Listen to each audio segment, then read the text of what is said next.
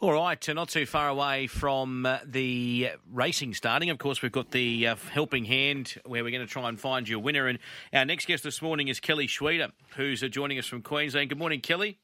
Morning, David. All right, uh, today at Eagle Farm, you've got some runners. I wanted to go through them and also have a look at uh, the horse you've got coming down to Sydney on Saturday. I'll start in race two. French Step for Samantha Collett going around. So you think, Mayor? Last run was at Doomben behind Whiskey Dream. What are you expecting today?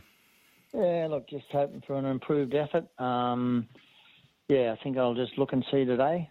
Okay.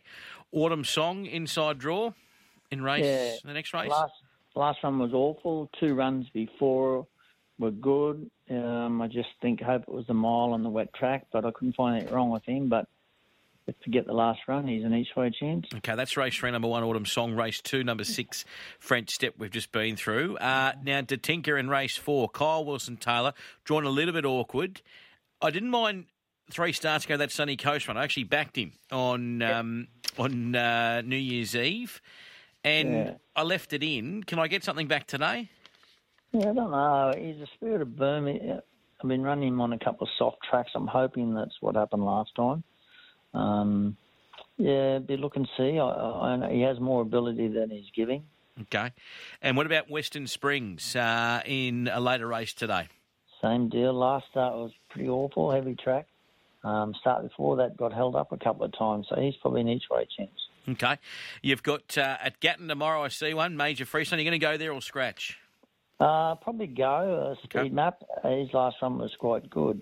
Um, just where he ends up in running, he's got good speed, so probably you know, hopefully, yeah, he's he's a chance on his last start. Okay. And what about this youngster you're bringing down who was a good winner at the Sunshine Coast and obviously ran second in the um, Callaway Girl back in December behind Barbie's sister, uh, Elmore Zillow. Is that how I say it? Elmore Zillow?